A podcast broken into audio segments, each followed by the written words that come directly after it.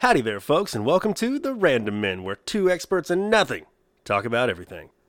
High quality, reliable, well made products. These are the claims of just about every company that manufactures anything we consumers spend our hard earned money on. But there is an increasingly noticeable decline in the quality of just about everything we spend our hard earned money on. And unsurprisingly, most of it is by design. And that, friends, is the main topic of today's sit down. So turn up your overpriced cell phone that will probably be obsolete in 18 months and get ready because today two random men discuss how they just don't make them like they used to.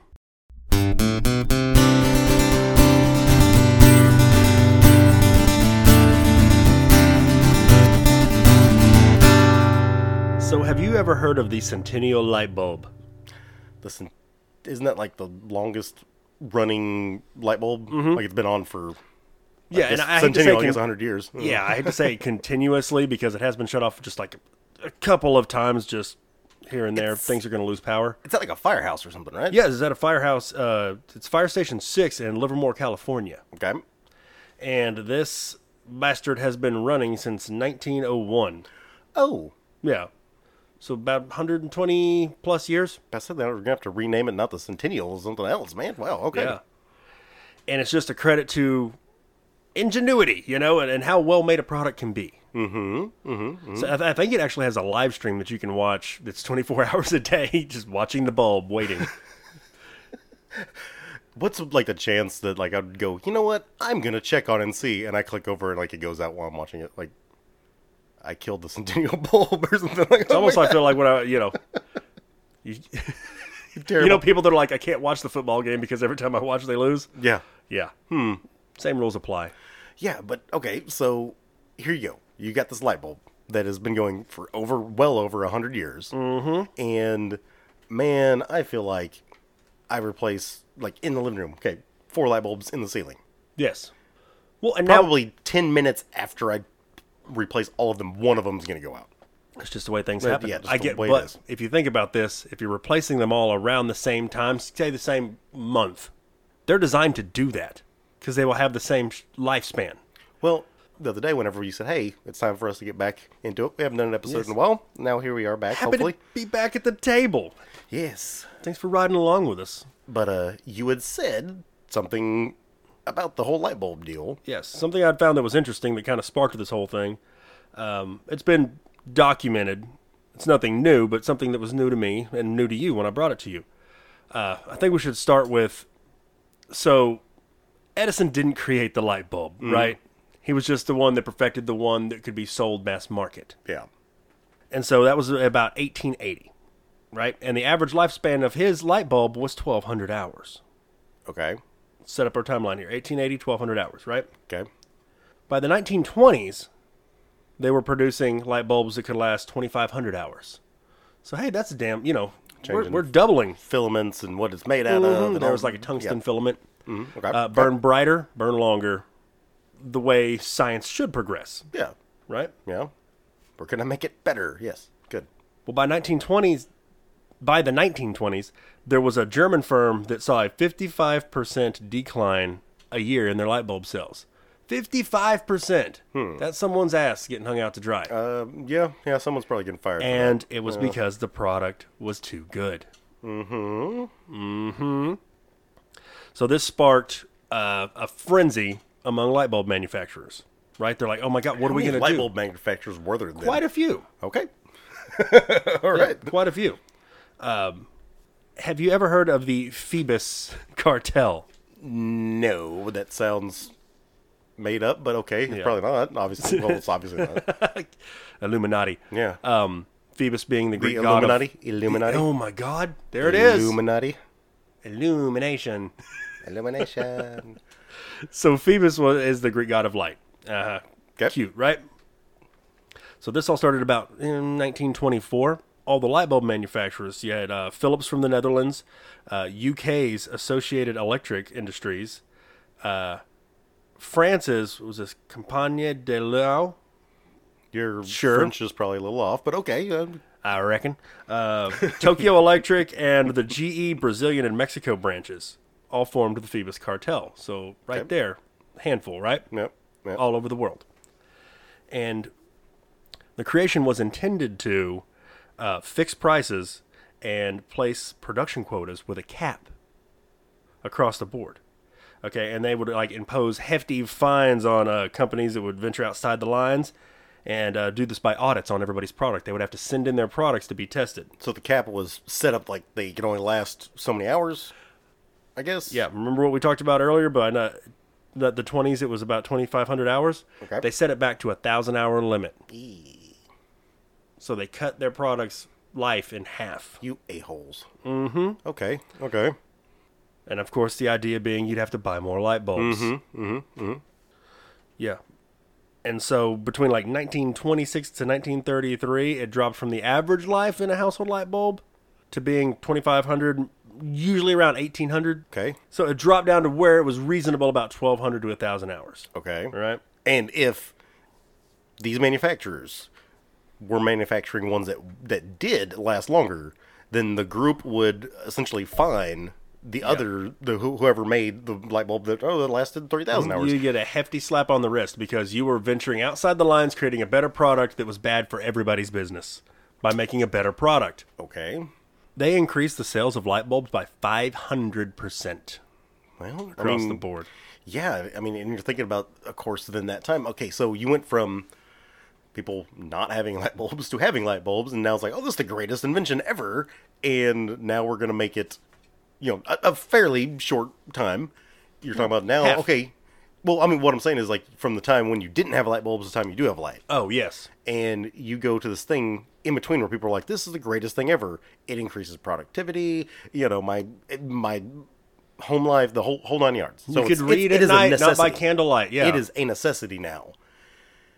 You're talking 40 years. You're going to start having where people are like, I've got to have my light bulbs now. And so Mm-hmm. then they come in and go, oh, well, we're going to make them so they last, last longer. So we sell more. And yeah, the epitome of uh, supply and demand. Absolutely. Yeah. Okay. All right. Imagine what it did to the candle market. Hmm. Because within the span of 40 years, you went from your entire nightlife would be lit by candle and gas to light bulbs. So then, yeah, you had to have the light bulbs. And this was just Poor candle makers. poor candle makers.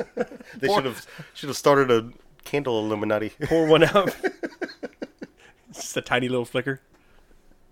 The barely Illuminati. It's still it's still kind of messing with my mind that they came up with this whole thing and then had the gall to call it the uh, The Phoebus cartel? gall- yeah, the Which they probably didn't call it the cartel. yeah, but but the mythical you know uh, whatever mythology of the god of light and it's like so then on top of that you got cute with it really Yeah. And this probably Snap. wasn't the first time in history that, you know, big businesses got together to fix the market, but Mm-hmm. it's it's one that's documented as the idea of planned obsolescence, which Planned was obsolescence. yeah, the, the the main topic of conversation for this. the idea Talk. that they create something with the company's understanding that this thing is either going to break, become obsolete, uh, we're going to create something new, bigger, better, whatever to drive the market for buying more and more stuff. And so that's yeah, that's kind of the whole idea with this episode is we're going to talk about the whole planned obsolescence and there's actually a couple of different versions of it that we found, but yes, it is the idea that we are going to make this thing obsolete one way or another and make you buy more. Yeah. And not even bigger and better. Barely Yeah, better. yeah, or barely. in a different color. Uh-huh, yes, yes. Well, yeah, the Phoebus cartel was going strong until World War II happened. And then it was impossible for all these countries to maintain good relationships Oh, to yeah. keep it going. Hmm. So that busted that. okay. yeah. But the idea was already out there and people mm-hmm. had seen, I said, you're talking 500% increase. Yeah, everybody's, going to take hold pick- of that plan. Yeah, they're going to pick up on that and go, "Oh, we've got to put that into our regular working habit." Yeah, yeah Moneyball. Yeah, yeah. yeah. Mm-hmm. Yes. So when you were telling me about the whole light bulb thing the other day, I didn't know all that, obviously, but uh, when we were talking about it, I started kind of going through and looking up the different ideas of, you know, sometimes some of some of these things can be viewed as oh it's a conspiracy theory you know type of thing but no there's actually a lot of documented facts on a lot of it and when you kind of dive into it man it's kind of a deep thing And some of it that I've found before we get into, because you know me, I like my lists. Keith likes lists.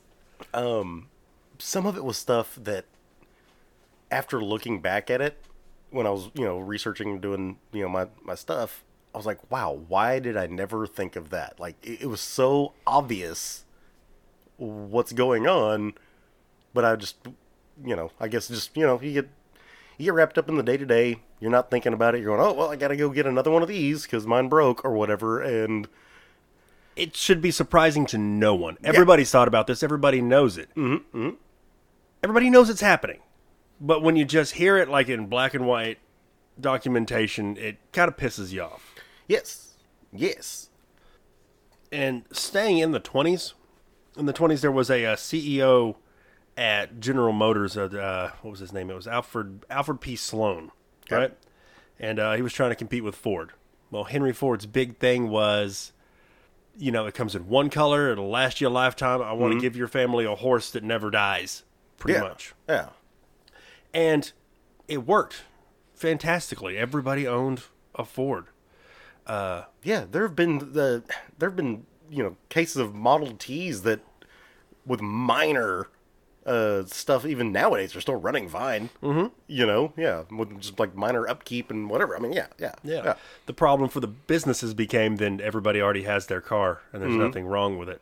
yeah. Which is going to be probably the biggest central theme of all of this is they go, well, if I sell something that's never going to break, then how many times do I sell it before I don't sell anymore?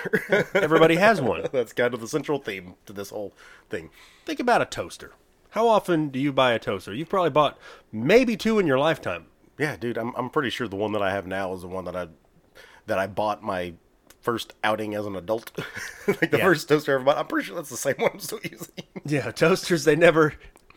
No one in the toaster business does planned obsolescence. Yeah. Say, we're going to make the best damn toaster ever. Well, think about this, and I'm sure a lot of people listening. How many times have you gone to a grandparent's house, or you remember when you were little going to a grandparent's house, and there's like an avocado green stove that is still going strong? You mean literally like the one that's in my Yes. kitchen right now? There's a washing machine that's from 1969 that's still just kicking ass. Mm-hmm. You know, They don't make things like they used to. Yeah. Mm-hmm. Yeah. everything's made out of metal. Now Mm-hmm. it's plastic. Shit, most of the shit on your car is plastic. Yes. So when everybody starts talking about bells and whistles, and I'm like, man, I will go back to roll up windows and manual doors any day of the week. If somebody shows me a new feature on a car, I'm like, I guess I'm getting old. I'm like, that looks like some shit that'll break in about six months. was Or the about to first time I pull on the door hard. I remember that time that we were sitting there. I think it was with Kale, and he just bought his brand new truck. And we got in and we're looking at it. We're like, man, this is really cool. This is awesome. And he's like, yeah, look at all these features, blah blah blah blah. And you know, me and him are having a, having a blast with all this stuff, playing with everything, doing whatever. And you're sitting in the back seat, and you didn't say anything, didn't say anything. Finally, Kale's like, well, Kenny, what do you think? And you were like, looks like a lot of shit that can break. I'm the wet towel. I've got an old soul, man. That's just the way I've, I'm like, it looks like a lot of shit that'll break. Kale just straight up sent you the most fuck you look on the planet. Like, I was happy for him. It was a be- it's a beautiful ride. it was just, yeah. I'm just looking at shit like I don't want to fix that. But anyway, this Alfred P. Sloan guy, uh, he gets the idea after looking at like the fashion industry mm-hmm. Mm-hmm. to create the first annual car models. Yes, the model year system. Yes. Yep. Exactly. Yes. And by only slightly updating color and the, the product, it was the same parts. They just slap new paint on it and come out another year. Maybe slap a fin on it, something like that. Yeah, in the And- beginning, they actually start off by, you know, okay, you had the black Fords. So it's like, mm-hmm. okay, well, this year we're going to come out with red. And then the next year we're going to come out with blue. And the next year we're going to come out with, you know, green. Like, it was like, that was how small of a change it was. was literally they just changed the color. Yep.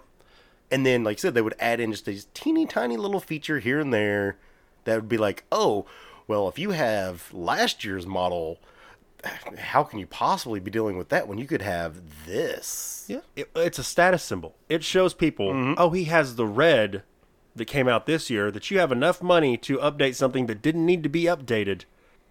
And it's a sta- it's just like fashion. There's nothing wrong with the jacket. And you literally a hundred years plus later, uh, we're Yeah. sitting here with the same. It's the same thing. So the fashion deal. Oh, I'm sorry, I cut you off. Oh, that? I was just gonna. Yeah, it pretty much. Yeah, it was, it's keeping up with the Joneses. Is why he mm-hmm. created it. Was, Yeah. was was to create conflict in people's self worth that I have to have the new shiny thing. People are essentially raccoons, man.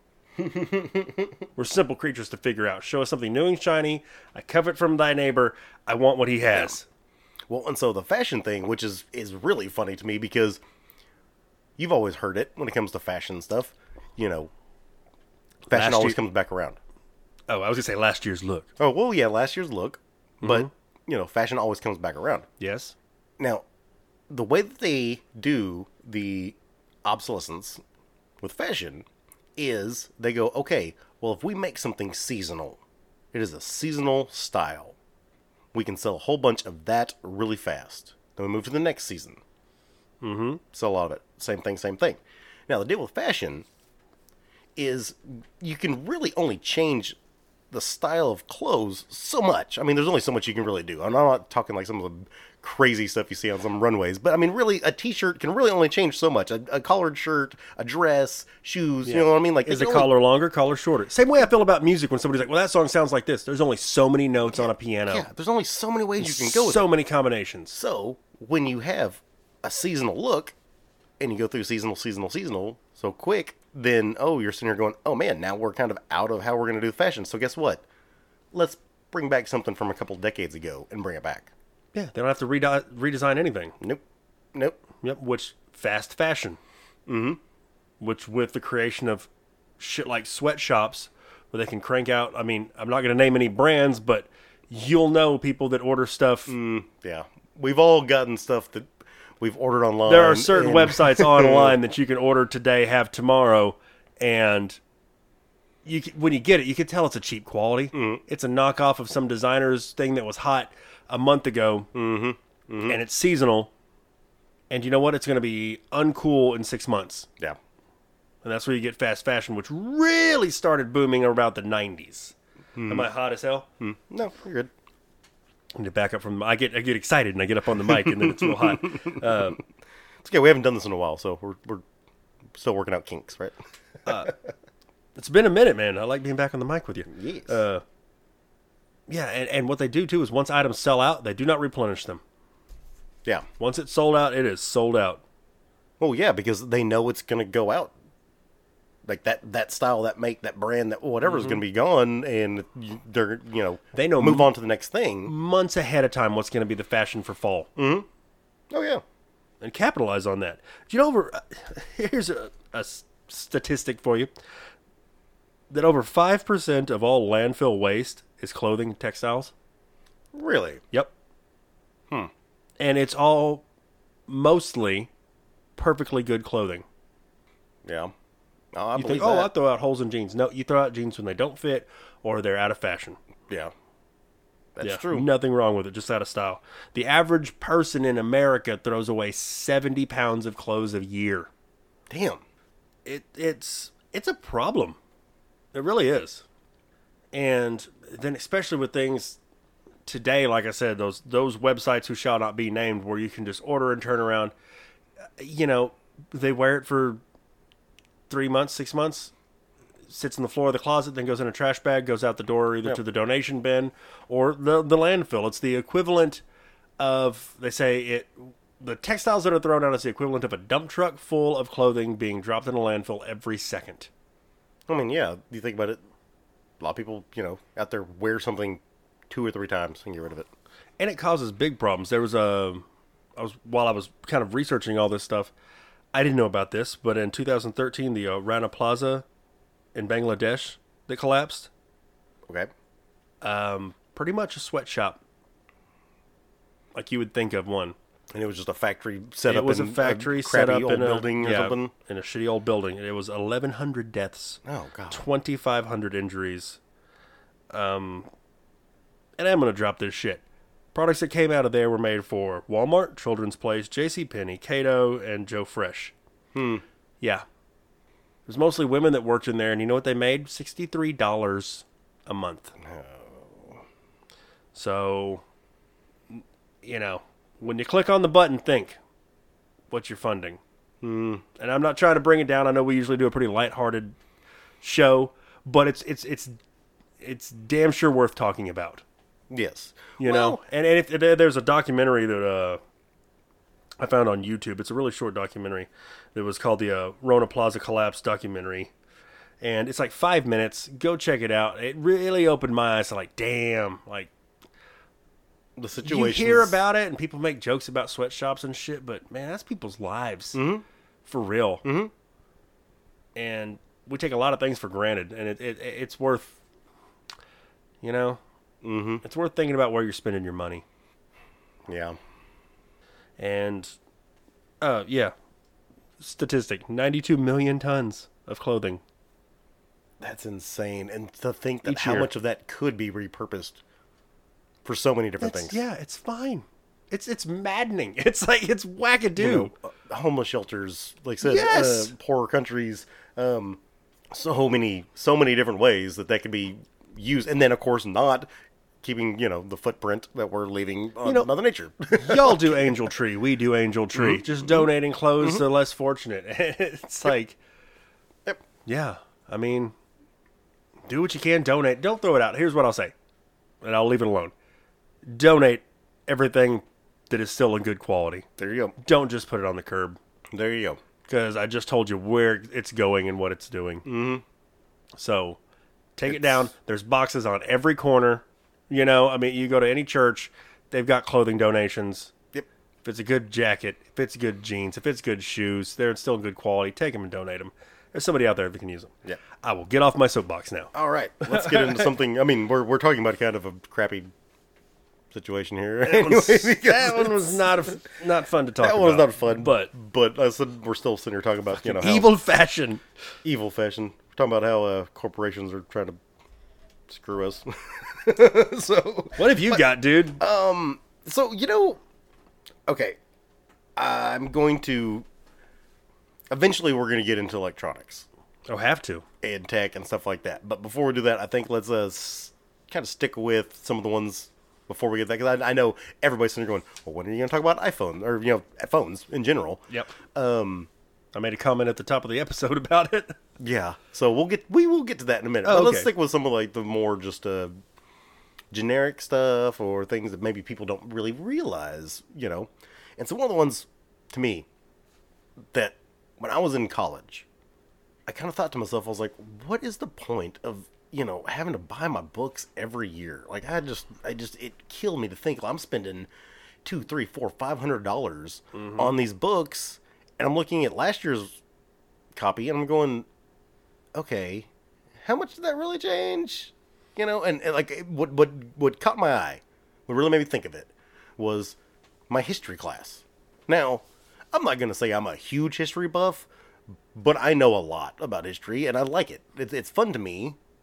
I like how assertive you were when you said that to me with your hand up. I know a lot I, I do. I mean, yeah. I mean, uh, I think anybody that, listens to us knows that we have a pretty good grasp on history. Anyway, We got to get the video. so I'm these. thinking, I'm You sitting here going. I'm in college, and we're going into a U.S. history class, and I'm thinking to myself, I'm like, man, I really am not. I can't. I well, I you know, I personally didn't have the money at the time to buy me a two hundred dollar book that was brand new, and I looked around and I found the ones that were the older ones that they were still like seventy five bucks. I was like, you know what? I'm just gonna wing it. We're gonna roll the dice. I'm to see how far I can get through my history class this semester without having the book. Guess what? I never bought the book in the class with a 95. Now, I said Use that. is okay. smart. Use is kind. No, I. mm, Well, okay. So I'll get off my box now. Talking about myself. Yep, 95, baby.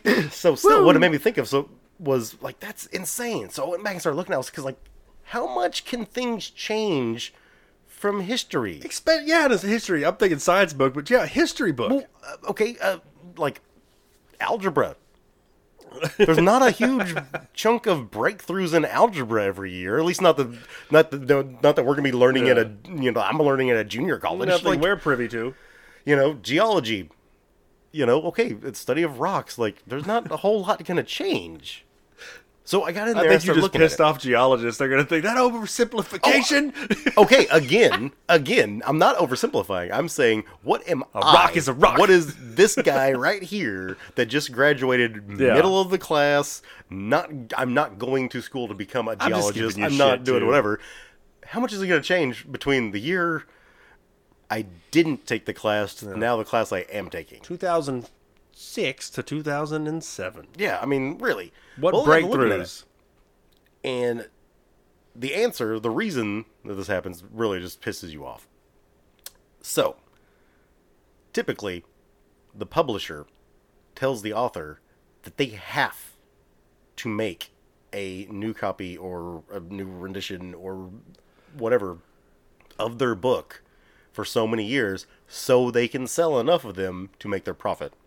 Like it's contractually, you have to go in and do a revised version, even if it's only Yes. a paragraph here or there. Yes. and And reworded. now, as an author, Holy shit, man! You gotta think. If you wrote a book, would you really want to go in there every year and change something you had wrote every year for say 5 10 15 however whatever the contract is so a that lot of sounds times like the fourth layer of hell. yeah so a lot of times Rewrite your the book. author since they're obligated to do this through contract they'll just go in there and change like a paragraph or rearrange how some of it's written But everybody knows this is going on. so when you're buying this new edition of some of these books, certain books, now don't get me wrong, like there are certain ones that you probably do need. I mean, like anything medical, you probably need the newest edition. You know, yeah, Yeah. I, I get that. But like since some of these ones that we Breakthrough got research every day. we're joking about some of them that they don't have a lot of breakthroughs. Literally, the only difference might be just a couple sentences. Yeah, and especially if it's not advanced, but it's pretty basic ABC. Yeah. Uh-huh. Yeah. I'm taking, you know, intro to American history. Not a lot's going to change. When you think about how much it costs just to go to college, Mm-hmm. and th- that's money making. I mean, it's a machine. Yep, exactly.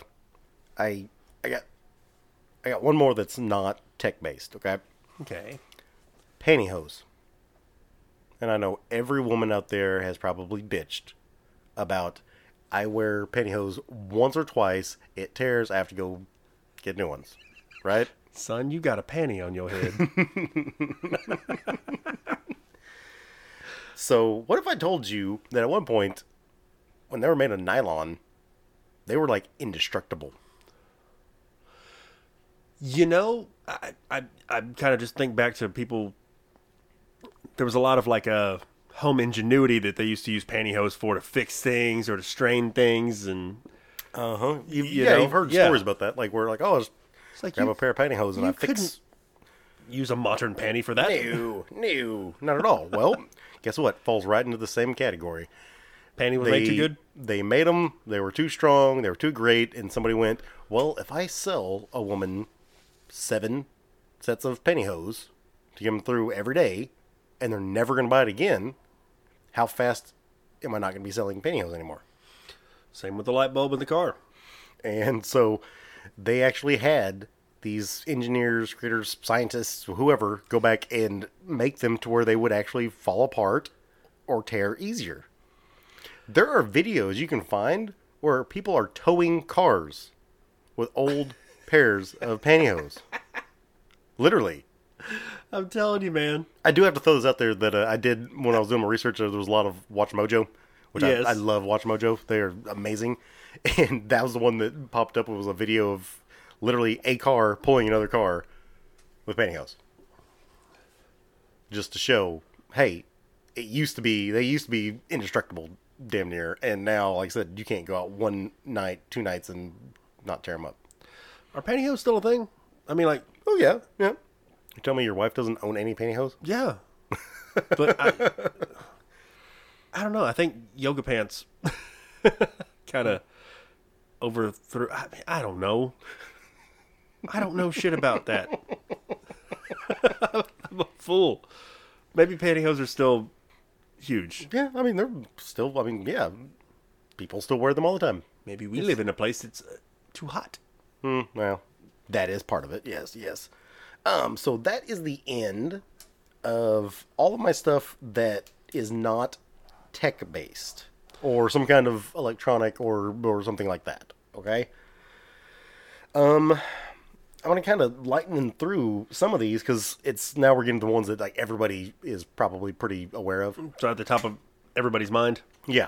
Um, I'm gonna start off with the one that, to me, is the stupidest of them, and that's printers and printer cartridges. Oh yeah. Because whether you be home, you're in the office, whatever the case may be, it never fails. You go to print something, and your printer goes bing, cartridge is mm-hmm. out of ink, or something along those lines. Now, nowadays, printers pretty much have a thing that it indicates to them that says, "Hey, the cartridge is out of ink." Or running low, or whatever, and so then it dings at you, and you have to change it out. Yeah, and it'll show your life on a display. most of the time, the cartridges start showing that they're empty when they've only gone through 75%. So you got a whole quarter of ink still left. Oh. Okay? Or they set it up to where they only have so much of a, like a certain color. So when that runs low, so that one color that you only use once in a blue moon, but it's only got a teeny tiny little bit in it. So when it hits that it's low, then the whole cartridge says it's out of ink. Yes, I absolutely believe that.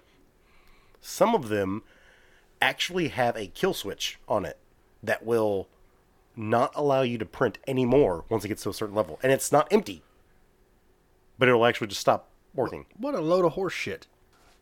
and then then the whole thing is or the printer itself sometimes we'll have a thing to where it says that it's you know it's been used so much it has the the, the what is that little thing where it's like the uh where the printer will actually say that it's got too much waste of the ink in it and now you sit there and go okay it's going to cost more to fix the printer than what it's going to cost to go buy a new one mm-hmm. so Boy, they took the model and ran with it in every venue. Yep, yep, yep. Everybody just uh. said, you know what?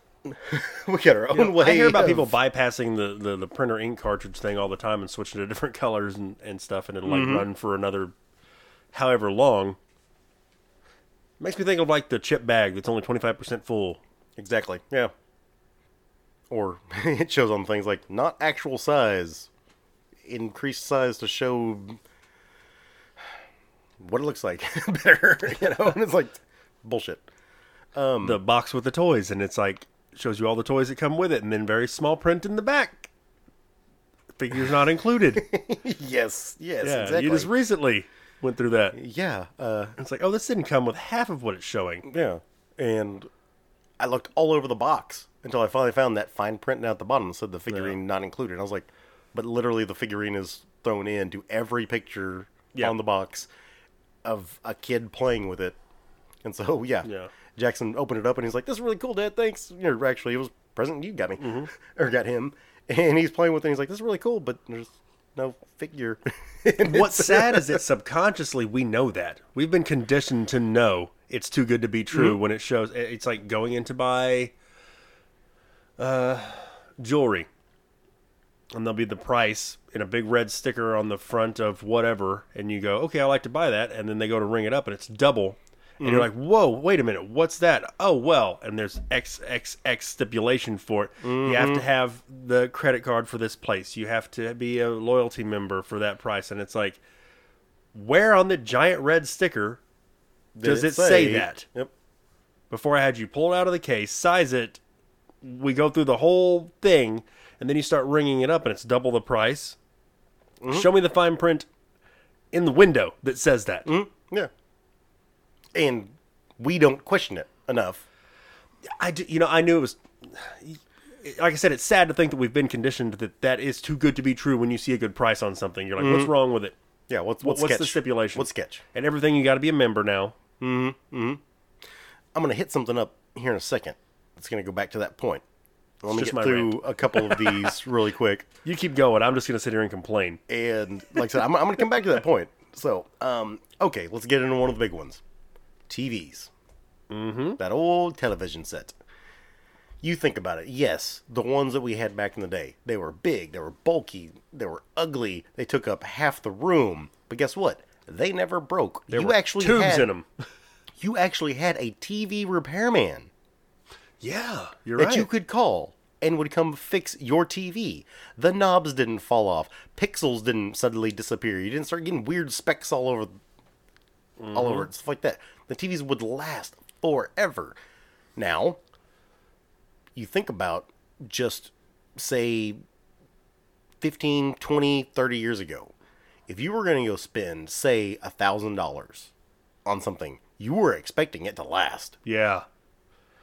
You know, because that was a huge, huge purchase. That was a huge thing. Nowadays, we again, you like you said a minute ago, we kind of conditioned ourselves to go, oh, well, this thing's going to fall apart. Something's going to happen to it. Yeah, and it's funny that you say that about a thousand dollars because that seems to be about the breaking point, give or take, you know, a couple hundred dollars either direction, of the consumable, well, not consumables, but uh, of the products that we have to replace regularly is right at about a thousand dollars. It's like somebody figured out that's about the breaking point for the average uh, middle income person. Again, we're talking at least in the United States. Uh, well, the, you know, whether it's the phone, the TV, uh, beds, Refrigerators, beds cost way dryers, more. Yeah, blah, blah, blah, blah, the whole nine yards. everything Yeah, is yeah, right there, mm-hmm, right in, right in about that thousand dollar range because it's like that's where we know we can break them. They'll pay it. They're not happy about it, Yep. but they need it. And that's And if you go higher, they can't afford it. everybody's looking for you know a deal on it and trying to get cheaper, cheaper, cheaper. But that's kind of most people's breaking point. Is like I'm not going to pay More than a thousand more than dollars. thousand dollars for whatever it is. Yeah. Okay. Oh, I guarantee we don't have the research on that, but I guarantee that is some So- kind of structure where the thousand dollar breaking point has been set for this generation of. Mm-hmm.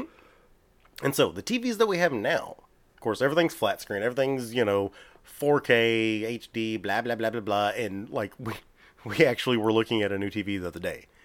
Uh, Ouch. Yeah. Liz was at one location looking at TVs. I was at another store. Okay.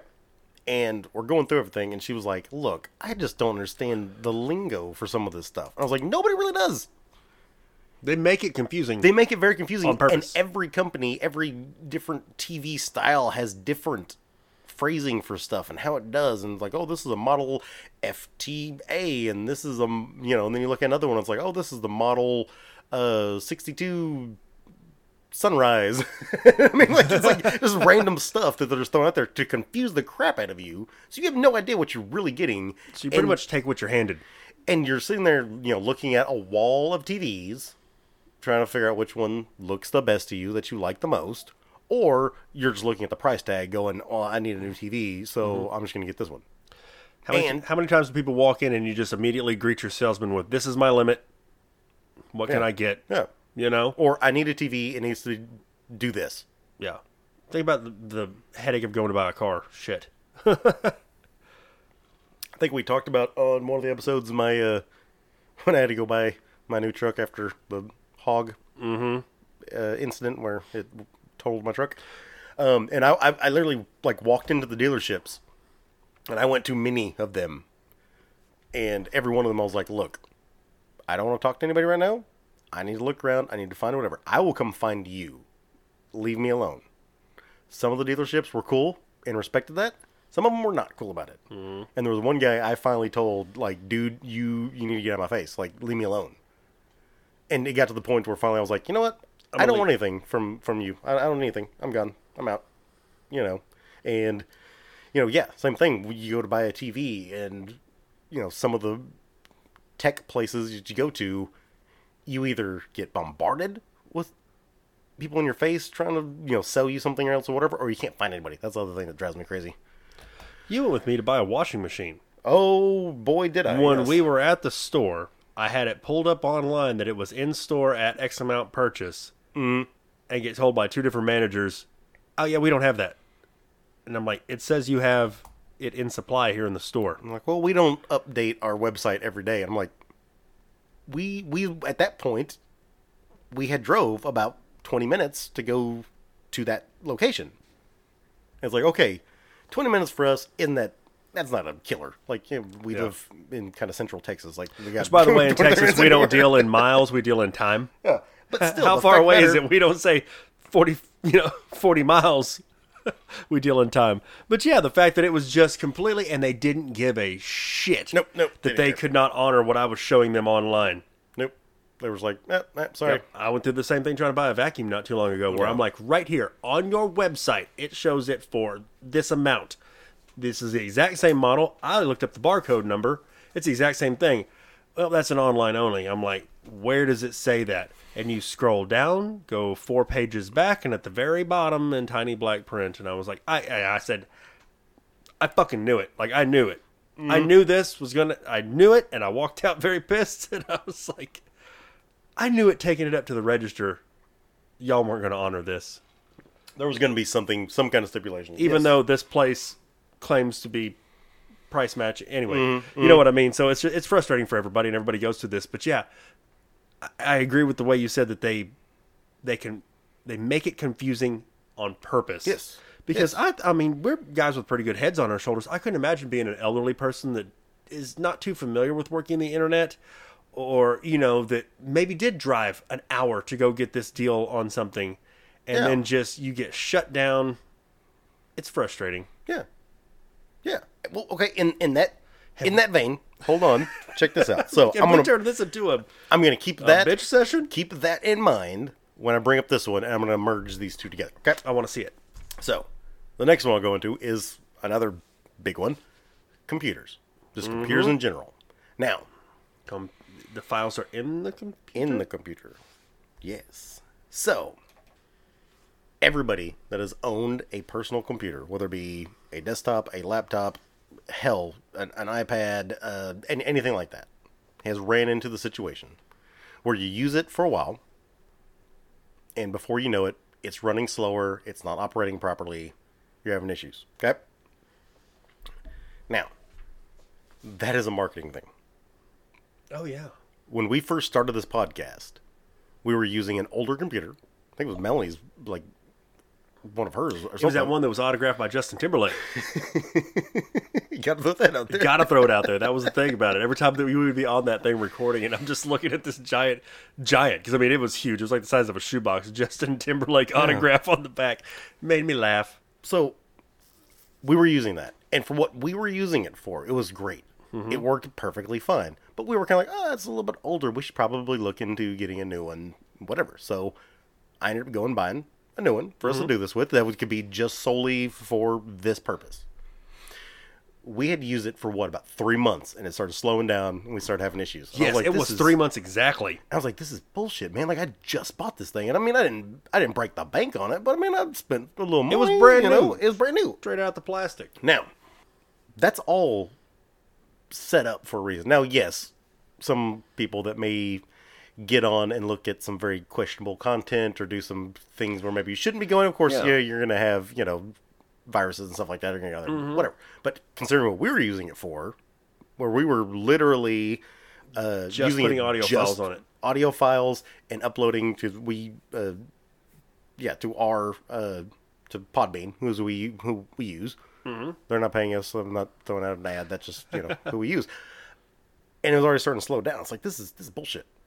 So I started getting on there and doing some research on some of that. A lot of times you'll get on there, and it'll say, "Hey, you need to download some new software Yeah. because your operating system Yeah, that's standard across old anything. and whatever. Well, then you try to get on there and try to download some more software or hard uh, software, and then the hardware We'll have isn't issues. isn't Compatible. set up, isn't compatible with everything. I went down a rabbit hole the other day with ours and figured out, like, watched a lot of YouTube videos, researched a lot of stuff to go figure out how to debug and do, do a whole bunch of different defrag and blah blah blah, all this crazy stuff that were terms that I really wasn't wasn't aware of. I didn't really know. I've heard them, but I didn't know what it really was. I went in there, researched it. I did it. Guess what? Our laptop is running great right now. We are having zero problems. Knock on wood. now, I'm bringing this up to say what you were saying a minute ago. How many regular people? I'm not talking about someone that's not intelligent. I'm saying just a regular average No. Joe is going to understand. Because I mean, I literally had to research. It took me about, I'd say about three hours to research all this just to get our laptop up and running the way I wanted it again. Yeah. And you're familiar with working the internet and how to look up things and research things. You know, um, Like I said, I feel bad for the older generations that are trying to acclimate to this. That it's like they must be lost in space. you're going through this now to where your TV or you know, like I said, a laptop or a, you know an actual like PC, you mm-hmm. know, something like that. that something so simple because once I got through it and started figuring it out, Oh, I was light- like, oh, that's not hard. I literally just go click a couple of buttons, find where it says, oh, do this, and boom, it's done. But you're using these terms that, I- I mean, really just get scary to some people. Like, uh, mm-hmm. like they, you get to an anxious point to where you're like, I can't deal with this. So guess what? Screw it. I'll just go buy a new one. Yep. It would Literally- blow your mind. That like if you mm-hmm. get on there and listen, listen to tech people and they'll talk about people bringing in things and they're mm-hmm. like they didn't charge it, they didn't know to put it on a charger. It would be a laptop and they're like, well, it doesn't work anymore, and that's sad, man. That is sad. Well, like I said- somebody, like I said, think of a little old lady coming in and you feel like an asshole because it's like, well, actually, think of this: what kind of asshole sells her a new one knowing that she just didn't plug it in? Yeah. That's a piece Yeah. of garbage person. And speaking of garbage, how do we live in a time when being eco-friendly is so at the forefront of of, of every conversation? Mm-hmm. And there's 50 million tons of electronic waste every year, yeah. Yeah. and no one's talking about it. No one's bad. I mean, there are people, but you know that's not what you're seeing on the news when everybody's talking about being eco-friendly. They're wanting to mm-hmm. shut down pipelines. They're wanting to turn everything into electric cars. Nobody's talking about the fact that, like I said, it, and that's true facts. 50 million tons of electronic waste, and that is laptops mm-hmm. and phones being just chunked in the garbage. Yeah. Yeah. And so I I think it's time for us to go into the big one, and that is cell phones. Yeah, that's the that's the itch everybody wants to scratch. It has literally gotten to the point to where a normal person cannot leave their house without their cell phone. And you know, there's there's kind of two ways to look at it. You think of it one a, a dependency thing, which yes, it's dumb for people to be that dependent on a piece of tech, but then you think about how handy it is, and like I mean, Everything's on it. Everything's Yeah. on it. All of your everything is on it. Some people Yeah. that's how you unlock your doors. That's how you're you're watching your cameras at your house. It's got all your credit cards on there. It's You know, it's life. And Yeah. it- that's so so much of so much of your daily life is built into your cell phone. and I wasn't bullshitting at the top of the episode when I said 18 month life. Is was gonna ask you. Yeah, it's the estimated life of about the time you need to start looking for a new phone. It's 18 months. That thing's a thousand dollars. Mm-hmm. And talk to anybody. Most, I mean, if you take care of your phone, okay. Most people you see have a cracked cracked phone screen. Yeah, and that probably happened within the first month they had it. Yeah. Oh yeah. Oh yeah. yeah. Uh, that's why there's you know such a the phone case um, market is so great from people buying phone cases because because we're dumb and we drop things a lot. But phones, they're made to fall apart. There was the lawsuit or multiple lawsuits that have happened over the years recently where they've had you know the, these instances where people like they straight up have been like what's the deal why why did my phone one day just go to shit No. I wake up one morning and my battery life is non-existent anymore. uh-huh i can't hear anything on it or you know the calls aren't going through i'm not getting text the phone the it's not charging you know whatever the case may be there was a thing back and i wish i would have done a little bit more research on it but i think because of what this is everybody's gonna be like oh yeah we totally get it understand where it was actually i think over a it wasn't a phone it was over the uh, an ipod Yeah. Yes, that the famous lawsuit that came out. and guy called in. He was like, "Hey, man, I've had this for you know 18 months. It stopped working." And the person on the other end of the phone that apparently worked for the company was like, "Oh, well, it's already out of its warranty. It's going to cost you like $200 probably to get it fixed, and then it's probably going to cost an extra for shipping fees and all these kind of things." And so, at the end of the day, wouldn't it be better if you just went and bought a new one? How convenient. I mean, you'll remember this. A lot of people our age and older will remember this. You used to be able to replace the battery on your phone before the iPhone. Mm-hmm. Mm-hmm. Relatively easy. Yeah, you can't do And that. like you were talking about before we even started recording with like the Nokia, the bricks. You know, you could you could throw that thing at a dog that was attacking you and pick it back up, and it would work fine I for four more years. I literally had one that a buddy of mine ran over and I went over and picked it up and answered the call. Somebody that was calling me while the phone was getting ran over. Yeah. Yeah. That's not You gonna used happen. to, with if, you had a battery issue, Yeah. kids listening, you used to be able to just take it to the store and they would replace the battery and you were fine moving forward. Mm-hmm, Oh boy. So, the whole thing with that is, of course, you know, big phone companies and stuff like that. Yeah, they make it to where it's going to start going out. You know, you always get the software update. A lot of that is actually to get rid of the older phones. The software updates. Oh yeah, they admitted to it. Yeah. They admitted they, they will slow down phones. They're like, oh, there's only so much bandwidth or whatever we can throw out there, and it's like, ah, so I don't so think you're intentionally slowing my phone down. Yeah, so I don't think that's that one is Mm. definitely not a surprise to anybody. Everybody knows it, everybody sees it, but unfortunately, we have this dependency on our phones, and it sucks. But yeah, there is a thing that's kind of become a big deal now, and it's called right to repair. Some countries in the world already do this, to where you should have the right to be able to repair an item at a reasonable cost instead of having to go buy a new one. Yes. Yep. There's also lawsuits against uh, planned obsolescence. Yes. They're trying to be passed. Yeah, and So working in the right direction, but you're going the to right be big business. Nah, you know, it's it's definitely an uphill battle. Hey, There's a lot of greased wheels there. yes, Hey, you want to do something fun? yes, I do. you know, we haven't done it in a long time. We haven't done it in a long time. but uh so episode tonight is about how things just don't work like they used to, right? Shit don't last a long time. I want to ask you a question. All right. This question is in the form of a game, little game we used to play a couple months ago before we picked it back up. I think I remember this one. You want to play? Let's play. All right, it's time for Search engine results. Ladies and gentlemen, this is the part of the show where I quiz Keith on what the internet told me. Mm-hmm. Which is always right. Mm-hmm. Never let me down. So, in keeping with the theme today, my guy, mm-hmm.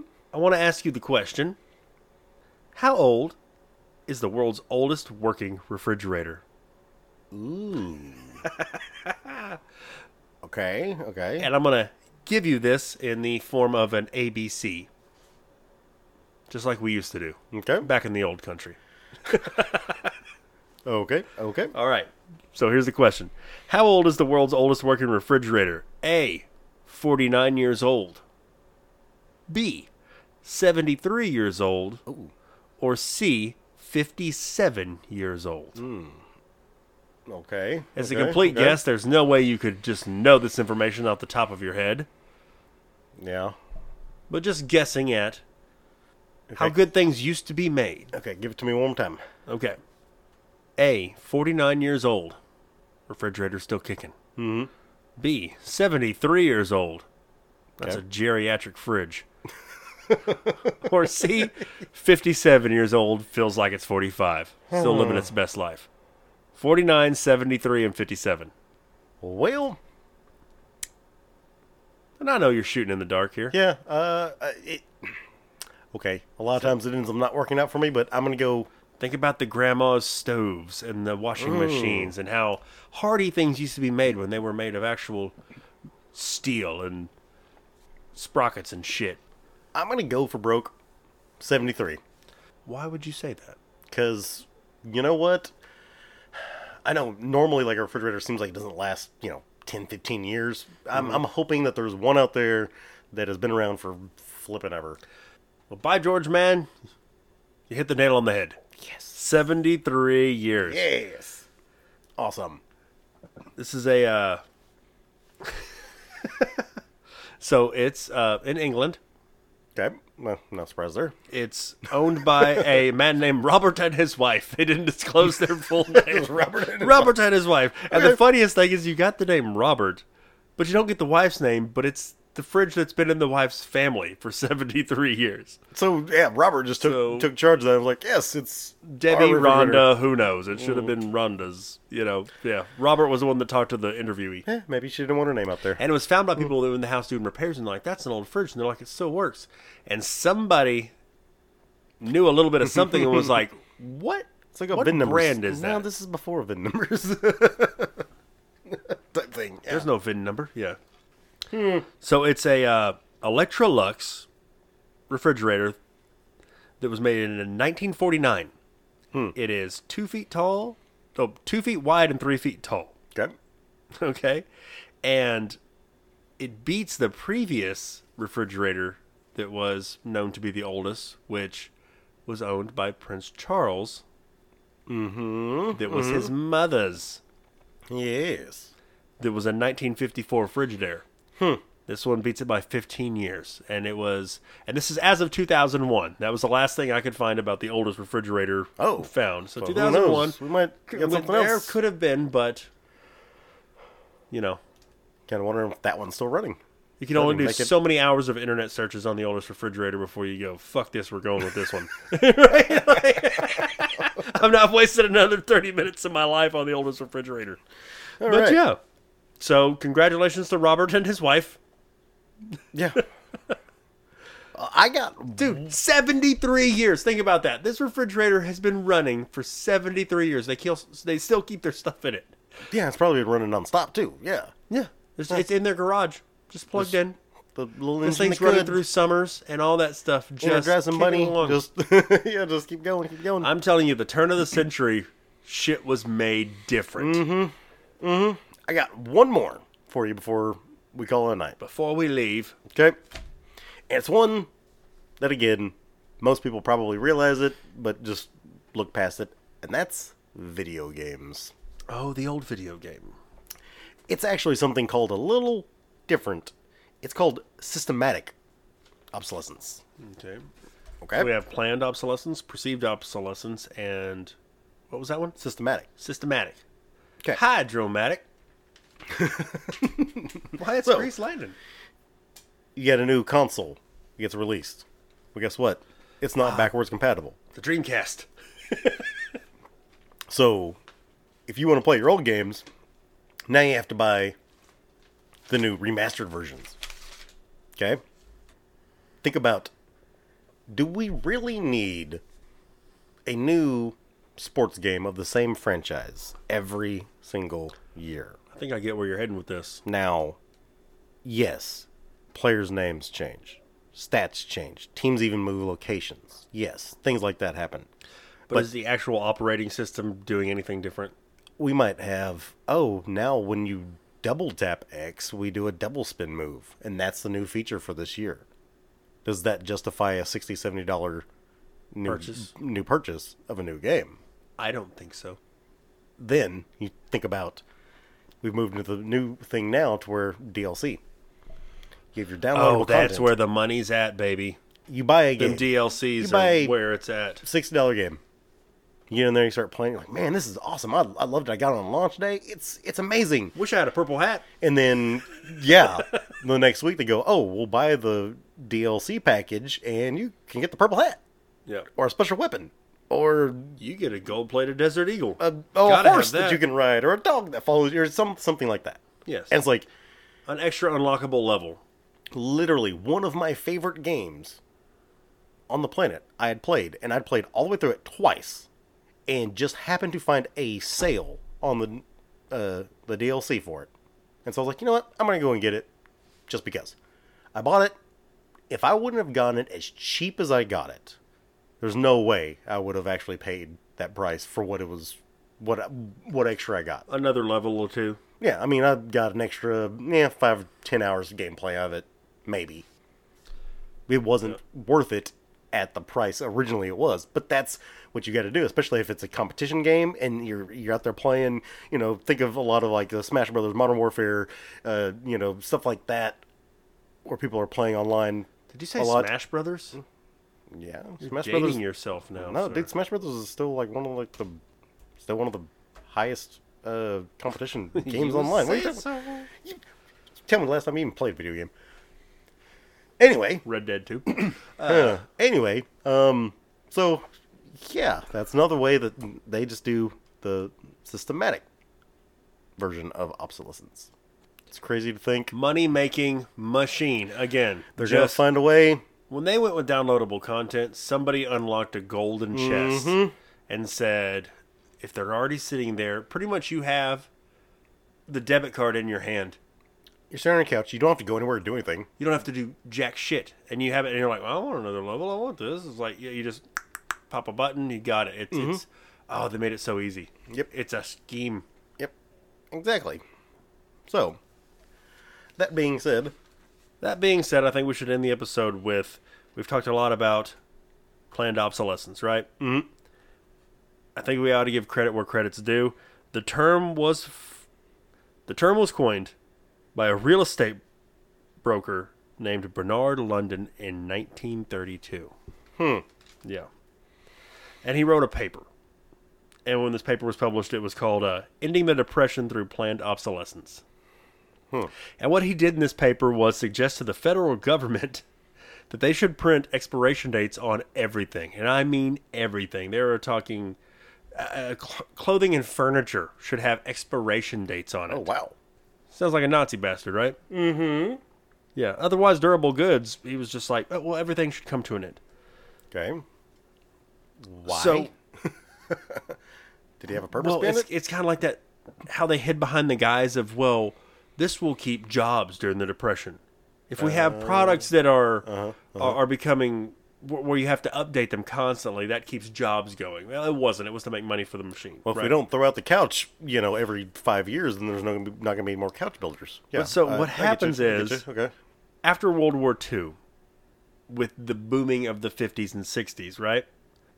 After the Great Depression, after World War II, we get the rapid increase in a middle class in the United States. Okay. Little extra money in their pocket. And what they start doing with that is defining themselves by buying new products. You've always heard the term keeping up with the Joneses, right? Mm-hmm. So that's what they're doing. They're buying new products and then they're frequently upgrading them. Yeah. I got a newer car than John that lives next door to me. We're doing better.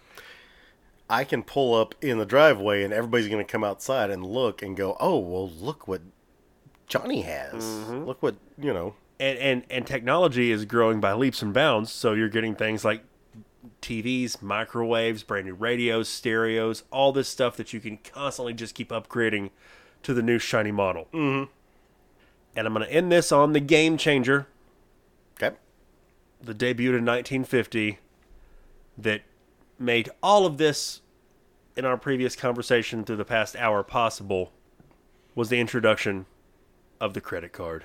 Ah, just to make it that much easier. You're spending money you don't even have.